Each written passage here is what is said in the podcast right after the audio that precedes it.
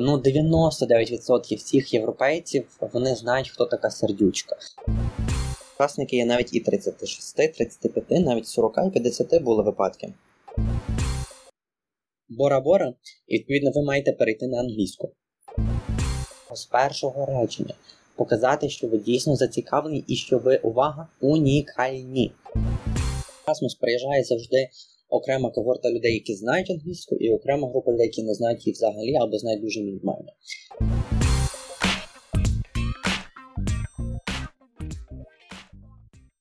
Вітаю усіх слухачів подкасту на хвилі освітніх можливостей. З вами його авторка та ведуча Богдана Мисик.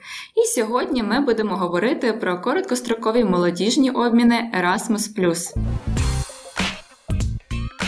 Зараз знаходжуся у Гельсінкі у бібліотеці Уді, і зі мною на зв'язку з України Віктор Володимир Демко, студент Львівської політехніки, який взяв участь більше ніж у 10 таких обмінах. Залишайтеся з нами, аби дізнатися у Віктора, як йому це вдалося.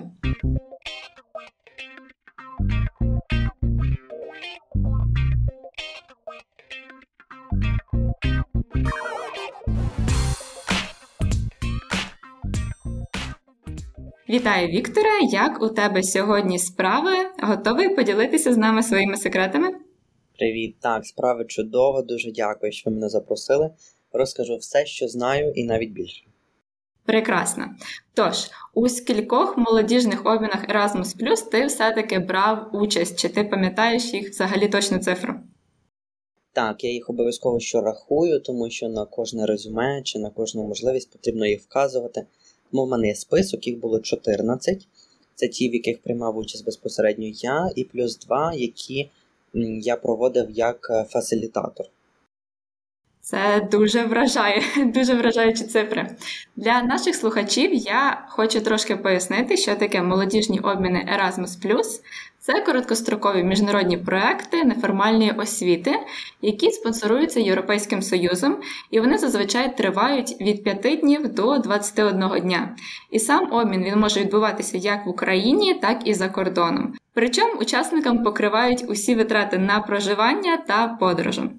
І, звісно, на такі обміни відбирають молодь з різних країн, тож є можливість знайти друзів з різних куточків світу. Чи я нічого не плутаю, Вікторе? Ні, все вірно, все правильно.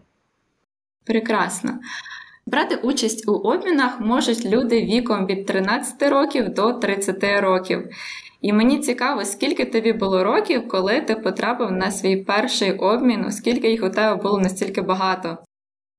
Так, дуже хороше питання, тому що е, дійсно Erasmus досить такий гнучкий проект е, в плані вікового цензу. Більшість проєктів ви знайдете саме з 18 років, і е, я потрапив на свій перший у 16 років, і 4 з них було у 17. Е, зразу скажу, що у більшості випадках мені робили виключення організації. Е, тому що всі решта всі решта учасників були саме от старше за 18 років. І нерідко зустрічаються такі випадки, коли Erasmus, наприклад, до 30 років, а учасники є навіть і 36, 35, навіть 40 і 50 були випадки. Тобто подаватися потрібно пробувати, навіть якщо вік є, все рівно, можливо, є шанс, ем, є можливості, все ж таки, що вас, можливо, і візьмуть. Але здебільшого проект націлений від 18 до 30. І як тобі не було незручно у 16 років серед людей, яким більше 18? Наоборот.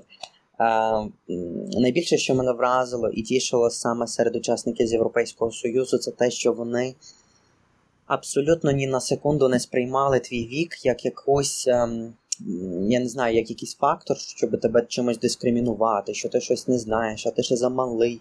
А наоборот, вони вислуховували мене, слухали, їм було цікаво, як це сприймає саме от молодь, чи, можливо, навіть не зріла на той момент, неповнолітня. І ну, мене найбільше це, напевно, і захопило, що коли мені було 16 років, я мав можливість виступати перед тьотями і дядями 30 років, вони мене всі важно слухали. В Україні таке досить рідко зустрінеш, тому а, наоборот я отримав е, задоволення від такої участі. Так, я тебе дуже сильно розумію, і мені здається, що Мені і деяким нашим слухачам навіть трошки заздрісно це все чути, звучить дуже чудово. Угу. Тож, в яких країнах тобі вдалося побувати саме завдяки обмінам Erasmus+, і чи запам'яталися тобі якісь з них найбільше? Так. Е, Зокрема, моя перша країна це була Вірменія. Е, я її обожнюю, тому що вона найбільше змінила моє життя. Це був мій перший проект, мені було 16 років. Я в Вірменії був двічі. Е, саме по Еразмусу, і це країна надзвичайно красива саме своєю гірською місциною. Це також класний народ, класна була тема проекту. Але все ж таки лідером а, країна, та, в якій я був найчастіше, це Іспанія. Це було три проекти, і один був з них онлайн, був перенесений через саме пандемію. Відповідно, чотири проекти були саме Іспанією. Взагалі скажу, що наперед, що Іспанія це така країна, напевно, що най Одна з найбільш активних саме в розвитку молодіжних обмінів Erasmus+. Від неї я завжди бачу найбільшу кількість саме можливостей. Також це була і Норвегія, і Швеція. Це був двоетапний проект, до речі, Вірменія, Швеція. Тобто ви перше їдете в Вірменію, потім проходить 2-3 місяці, ви їдете всі разом знову ж таки в Швецію на другий етап проекту. Була Туреччина, Литва, Латвія. Е, Німеччина, Братислава, Словакія саме. Тобто були різні країни, їх було 14, деякі з них було по два рази, як Іспанія, Вірменія. Можливості є. Так, це все дуже цікаво. Е, мені здається, що варто зазначити, що е, кожен з таких проєктів він має свою власну тему. Правильно? Правильно. Так, і навчання теж відбувається в досить такій неформальній обстановці, власне, на цю тему. І чи пам'ятаєш ти теми своїх обмінів, і чи дійсно тобі вдалося чогось навчитися? Навіть зараз перегляну, в мене є цей список.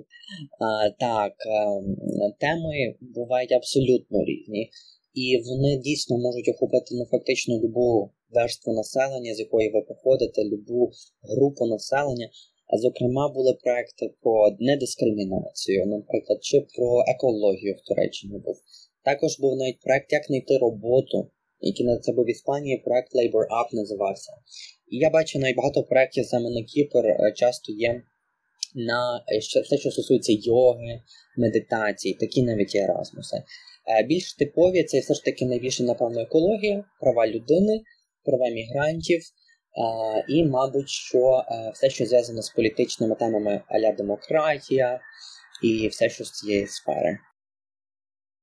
І чи дійсно воно тобі якось допомагає роз'яснити для себе тему, оскільки я так розумію, що це все знання отримуються від таких же самих людей, як і ти, тобто це більше як обмін досвідом.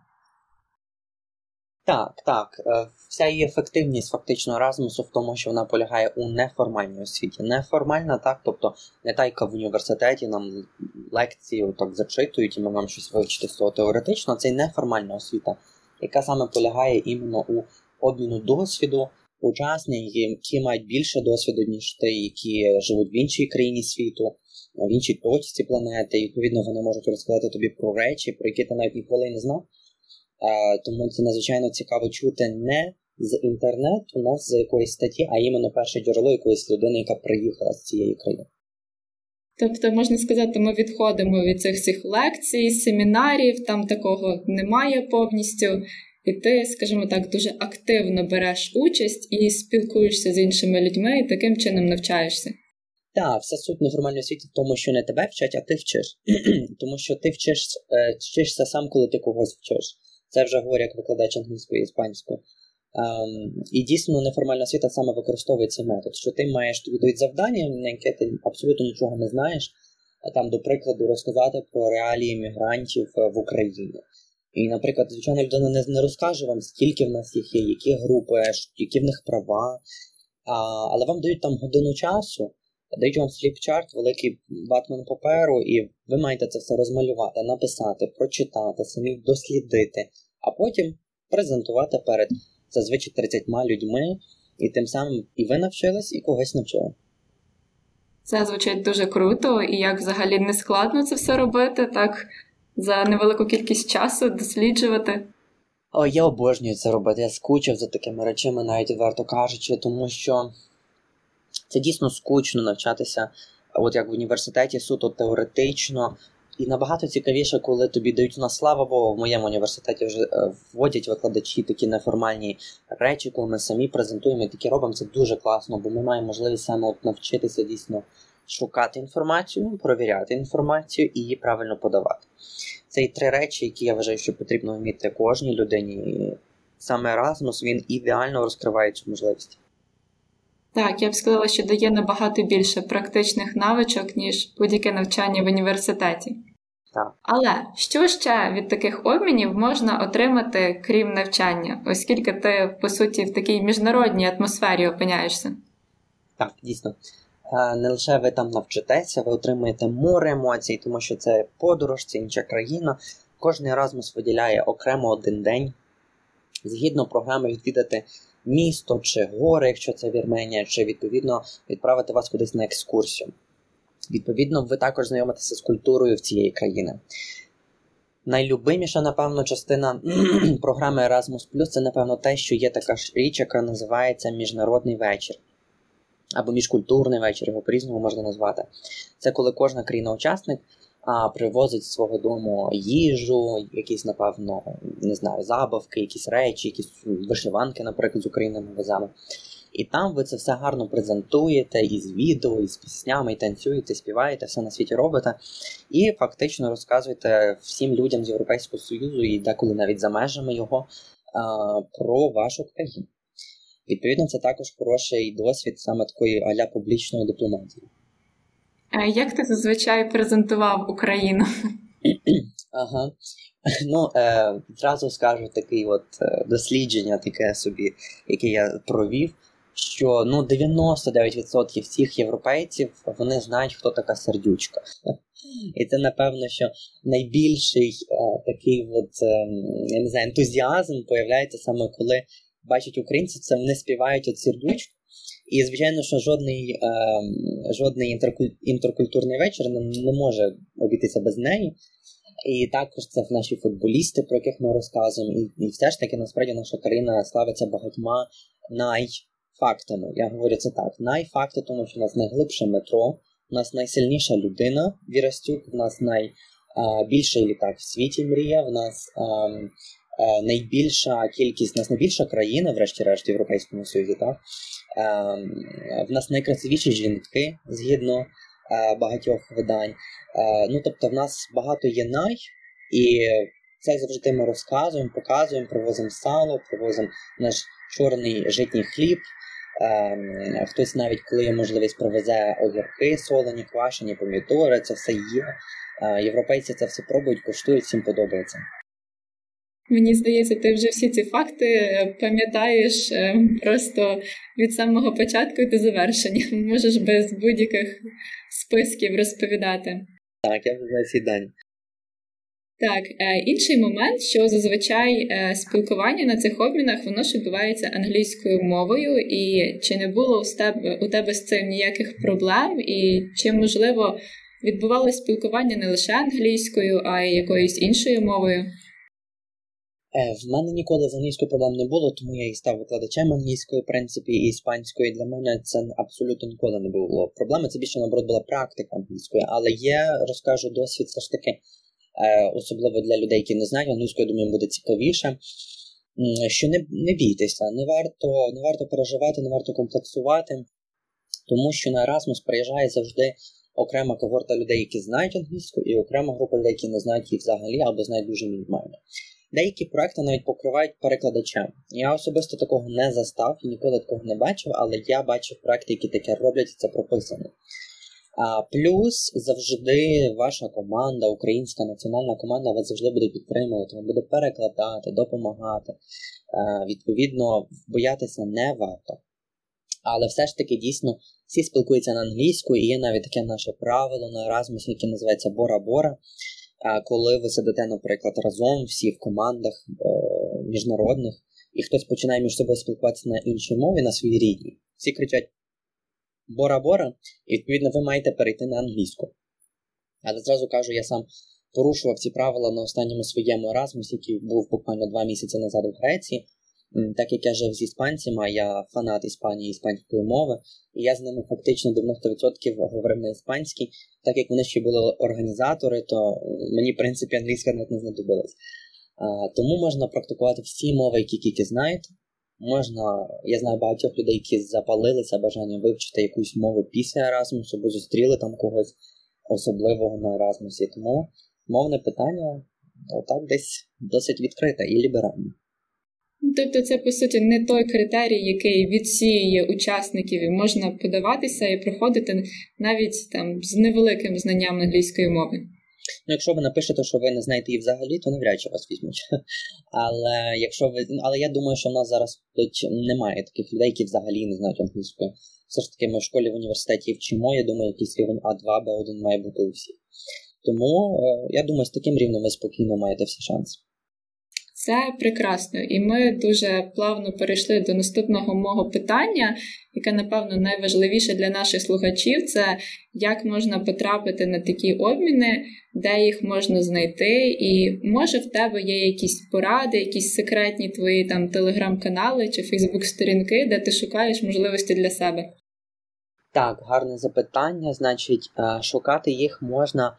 Дійсно, ну я особисто свого досвіду шукаю їх у Фейсбуці, е, підписуючись саме на громадські організації або благодійні організації. Я особисто є учасником е, громадської організації, е, верніше благодійної організації Взаємопоміч, що є в Полтаві. Також це була раніше в мене організація з Дніпра Development and Initiative і Львівська інститут суспільних ініціатив та Сихів Медіа. Відповідно, їх є набагато, їх є дуже багато в Україні. Стелла є, Юніт, я також з ними їздив. Ви підписуєтесь на одну, а там Фейсбук вам вже видає список похожих громадських організацій в Україні. Ви просто підписуєтеся отак от спамом на всі, і вам буде вибивати їхні новини. Саме громадські організації постять ці можливості. Якщо вам це доставляє якогось переживання, чи ви не знаєте, як це все зробити, то є варіант простіший. Є е, і так і окремо і Фейсбук, і телеграм-канали, які це все роблять за вас. Наприклад, цей твій простір можливостей, перепрошую, твій космос можливостей, він був перейменований. Також є неформальне О, е, також є просто канал можливості великими буквами, є канал Іди до успіху. І також є саме наш канал від послів європейської молоді, які які постійно постять саме можливості а, е, також Еразмусу, тому там їх також можна шукати. Круто. Ти так все дуже детально розповів. Мені здається, можна просто взяти одразу, піти в інтернет і попідписуватись, і вже собі щось знайти. Так, обов'язково. Так, мені цікаве питання відбору. Наскільки я знаю, все, що потрібно зробити, це заповнити Google форму в більшості випадків і написати мотиваційний лист. Правильно. Е, ви, коли будете подаватися, у вас буде саме оця аплікаційна форма, яка буде складатися плюс-мінус там до 15 запитань, починаючи ваше ім'я, ваша стать. Е, зараз появилося питання, чи ви вакциновані, і якою вакциною. Це вже окремі два пункти появилися. І, звичайно, що найбільш важливі запитання це є ваша мотивація, ваша контрибуція, тобто ваш внесок в проект, і е, також це є дисемінація проекту, тобто як ви будете після проекту розповсюджувати результати цього проекту. Це є три запитання, на які ви найбільше маєте витратити свого часу і зусиль, і мотиваційний лист це все ж таки 99% вашого успіху. Це те, що будуть читати в першу чергу. І, напевно, вже варто розказати тоді за мотиваційний лист, правильно? А, Так, розкажи, чи в тебе є якісь поради щодо того, як писати мотиваційні листи, і також, можливо, два інших пункти, про які ти теж зазначив: про розповсюдження результатів і твою контрибуцію. Так. Значить, мої особисті, моя особиста порада дуже коротка. Е, я навіть проводив саме з послами і вебінар, як писати мотиваційні листи. У нас було цілий двогодинний курс е, практичний. Але моя порада дуже коротка. Напишіть мотиваційний лист так, щоб коли ви його самі читали і уявіть, що ви цей модератор, який це вибирає, менеджер, що вам це сподобалось. Прочитайте це, ніби от не ви писали, а ви читаєте когось. І чи вам от воно сподобається? Відверто. Якщо ви не вмієте само так критично до себе ставитись, бо я дуже самокритичний, то у вас є ваші любимі друзі. Якщо не друзі, то вороги. Вони завжди вас покритикують, батьки, якщо знають англійську. А, Тобто, хай вони прочитають і скажуть вам, чи дійсно воно а, красиве. В мотиваційному листі ви маєте в першу чергу не писати банальщини. На один проект в середньому подається 150-200 людей. Тобто уявіть собі менеджера, який за один день має обробити там, ну хай 70 заявок. Якщо кожен з них буде писати, наприклад, я хочу поїхати в Іспанію, бо я хочу там, а були такі випадки, писали, бо я хочу знайти собі Хуана, чи бо я хочу вивчити іспанську, чи щось таке, а такі були реально випадки. У мене подружка була менеджером, це вона мені показувала, таких десь було близько 50 заявок, тобто одна третя це просто заявки because I love Spain, because I wanna go to sea, і от таке всяке, ну, навіть не варто на таке звертати увагу, такі заявки зразу анульовуються. Ваше завдання привернути увагу з першого речення, показати, що ви дійсно зацікавлені і що ви, увага, унікальні. Тому що англійську вивчити хочуть всі. Знайти собі друзів в Європейському Союзі хочуть всі. Подорожувати хочуть теж всі. І попасти на Erasmus теж хочуть всі. Це нікого не цікавить. Вам потрібно показати, що іменно тема проекту це от для вас все ваше життя, що ви над цим працюєте, що це досліджуєте, і ви готові досліджувати щось ще. Бо інакше ви запитаєте, на що вам тоді цей проект, якщо ви вже все знаєте. Тому, відповідно, ваше завдання показати, що ви і знаєте щось, і готові ще розширювати свої кордони. Ну і знову ж таки, не забувати, що має бути гарне оформлення, вступ, е, два абзаци, висновок і досить таки гарне. Тобто це не має бути 3-4 речення, це має бути зазвичай там 15-20 речень, можливо більше. Деякі організації вказують, що, наприклад, мотиваційний лист має бути е, дуже довгий. Пишуть, що мотиваційний лист це не є просто чому, а там це є цілий список питань. Є організації, які наоборот кажуть, побережіть наші очі, розпишіть коротко. Е, тому потрібно враховувати побажання також і з боку організації. Про інші, так, про контрибуцію, про внесок і про дисемінацію, про розповсюдження проекту. Там ви маєте саме от розказати детальніше, чим ви особливі для цього проекту, чому саме вас потрібно взяти, що ви можете принести в цей проект. Бо Erasmus Plus це не ви їдете туди, щоб навчитися. Ви їдете туди, щоб навчити когось і навчитися самому. Відповідно, вам і потрібно показати це в вашій аплікаційній формі, що ви готові, не знаю, наприклад, провести воркшоп на якусь тему. Те, що ви, наприклад, працюєте в якійсь сфері, чи ви в якійсь громадській організації проводили дослідження, і ви щось знаєте, таке, що от немає в інтернеті в вільному доступі, ви можете написати, я готова про це про це розповісти, чи я готовий. І також ви можете навіть написати, що ви готові провести енерджайзери якісь, ви можете ем, приготувати певну якусь сесію цілу, цілий день якусь провести на якусь тему, певну якусь програму придумати. І в, на рахунок розповсюдження дисемінації це є все ж таки про те, як ви готові, повернувшись в Україну, використати ці знання. Зазвичай люди пишуть це, обов'язково пишуть ці пост в Фейсбуці, це є розповсюдження серед своїх друзів. А якщо є можливість і викладачі в університеті благословляють, то навіть проводять там замість пар е, такий собі цілу пару. Саме оцей учасник він розказує з презентації, що він робив там. Мої викладачі завжди це вітають, і я завжди це роблю.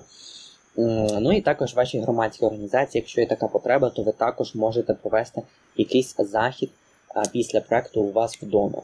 Це також досить вітається. Я так розумію, ти вже провів доволі багато заходів після своїх проєктів. Так, так, дуже багато. Це правда. Так, і оскільки ми зараз е, стикнулися з такою ситуацією пандемії, з новими проблемами і складнощами, скоріше за все, е, Erasmus Plus ситуація з ним також змінилася через ковід, обмеження. І я так розумію, ти вже був на обмінах після початку пандемії. Так, я був на трьох. Добре знати, що це все ж таки можливо. Е, можеш нам розповісти про про зміни, які складнощі нові приніс ковід, і чи, можливо, є від нього якісь позитивні сторони? Позитиву мало, насправді ем, дуже мало насправді позитиву. Ем, ну, мій приклад розкажу, я був відібраний саме бути делегатом на від Еразмусу в Великобританію. Е, Переносилось воно все рік, і в результаті Великобританія вийшла взагалі з Еразмусу буквально минулого року. Тому, відповідно, цей проект взагалі скасували, його більше Еразмус не фундував. А помимо того, була Іспанія також, і її в результаті змучились переносити два роки і її зробили онлайн. Що, відповідно, ну, втрачає взагалі вся сутність Еразмусу. Але також з хороших новин, то, наприклад, був проект в травні в Іспанії. В травні в Іспанії робився дурдом, там були рекордні цифри. В Україні також у нас не було все гладко. В принципі, нікуди нікого не випускали, а в нас вибрали на проект. І дуже було страшно, як нас випустять, не випустять. Тоді ще вакцини не існувало, в принципі. Ну, вже починалося, тобто про це навіть ніхто ще не говорив. І в нас були дуже великі проблеми саме на кордоні. Ми дві години пояснювали, чому ми туди їдемо, саме на українському кордоні. Нас не випускали, це було дуже страшно, дуже тяжко. Нам сказали, що ми нікуди не полетимо. Але ми, але там зробили дуже багато дзвінків різним прикордонникам знати, що на Еразмус таки можна пускати. І під нашу відповідальність нас пустили. І е, все ж таки це відбулося дуже класно. А після того я вже був і в Греції, і також а, зараз багато проєктів будуть відбуватися в ближчому майбутньому. Стосовно коронавірусу, то зараз все відновлюється. Але зараз я так бачу таку динаміку, що з усіх е, організацій всі вимагають вакцинацію. Помимо цього, вакцинація має бути не не якась там люба, а іменно саме ті, які визнаються Європейським Союзом. І відповідно потрібно мати дві дози і ще щоб після них пройшло 14 днів. Ну це зараз станом на, на жовтень, так як воно є. І відповідно невакцинованих учасників не беруть. Хоча є країни, які приймають і невакцинованих людей, але організації це чомусь не враховують. І відповідно так і живемо. Будемо сподіватися, що воно покращиться і буде більша можливість для молодей саме подорожувати. Але з іншого боку, чи не легше тепер е, молоді, яка вже вакцинована з двома дозами, і 14 днів пройшло, чи не легше їм потрапити на такі обміни тепер? Я думаю, легше. Я не знаю. Я сам не подаю зараз. Але я думаю, що легше 100%, тому що дійсно конкуренція впала. По-перше, багато людей бояться подорожувати, навіть якщо і вакциновані. Ну, різні причини. Батьки не пускають елементарно чи навчання зараз там е, і так далі. Е, І так, дійсно, зараз конкуренція впала дуже різко, і це також потрібно враховувати. І момент гендерної рівності, що все ж таки 90% учасників це дівчата. А Erasmus все ж таки потребує гендерну рівність з команди. Тобто, умовно, якщо їде 6 учасників, тобто це має бути 3 дівчини, 3 хлопці. Відповідно, якщо на Іспанію, наприклад, в мене був приклад, подалися 200 людей, то з них 6 було хлопців і 190, скільки там вийшло, та? десь 190 дівчат. Відповідно, ну, на 3 місця хлопців, яких 6, і 3 на 190 дівчат. Відповідно, це зовсім Е, різна, різний тип конкуренції, тому, відповідно, також хлопці врахуйте це, що вам потрібно бути трішки активнішими і збалансовувати все ж таки програму Еразмусу. Так, хлопці, подавайте більше заявок, а то якось нечесно виходить. Нечесно. Так, і моє останнє питання для, до тебе. Що ти взагалі можеш порадити молодим людям, які вагаються, чи варто їм відправляти заявки зараз на такий обмін? Е, Вагання це добре. Це означає, що є критичне мислення, і дійсно ризиків є багато. Це є все ж таки подорож, це є ваша відповідальність, це є також є небезпека. Якась відповідно, це потрібно все враховувати. Це все повністю ваше життя. Ви маєте за це приймати рішення. Але Еразмус це найкраще, що взагалі існує, мені здається, саме для молоді в нашій державі, і слава Богу, в нашій державі воно дуже розвинуто. Тому що ви маєте можливість безкоштовно поїхати в будь-яку точку Європейського Союзу і саме країн Східного європейського партнерства і познайомитися з людьми з усього світу. В мене є знайомі з Гватемали, з Новозеландії, Австралії. Е, Швеції, не знаю, Італії, зі всіх абсолютно країн Європейського Союзу і Африки, навіть Сомалії і Нігерії було. І це все завдяки саме Еразмусу. Тому е, попрактикувати свою англійську, побачити іншу країну. І такий класний плюс ваше резюме, повірте мені, жодний досвід роботи вам не дасть. Тому, відповідно, е, зразу скажу так, що якщо ви попробуєте раз, то ви будете залежні до кінця життя. Ну, як мінімум до 30 років, так, поки у нас діє віковий ценз, то до 30 років ви будете залежні. А я от раз попробував, боявся, мені було 16. І потім за 4 роки я вже побував на 14. Кожних 2 місяці в основному кудись їхав. А В університеті це не було ніколи проблемою. Наші, Наша система освіти, слава Богу, підтримує такі речі. І в міжнародному відділі вашого університету ви завжди можете цей момент вирішити. Завжди покриють ці пари вам, бо це є офіційне відрядження студента і ви зможете відпрацювати. Тому мені здається, що відмовок ніяких немає. Так, мені здається, ти зараз же зміг надихнути практично всіх наших слухачів своїм прикладом взяти участь у обмінах Erasmus+, бо мені здається, вже просто не залишилося ніяких відмовок, ніяких вагань. Все стало максимально ясно і просто. Я вже бачу в себе в голові картинку, як люди просто біжать заповнювати Google форми і шукати різні Erasmus е, плюс обміни. Тож, дуже тобі дякую, Вікторе, за твої відповіді, за твої неймовірно цікаві та інформативні історії і загалом за участь у моєму подкасті. Було з тобою дуже приємно поспілкуватися. Дякую і вам за те, що мене запросили. Сподіваюся, що наші українська молодь стане більш активною.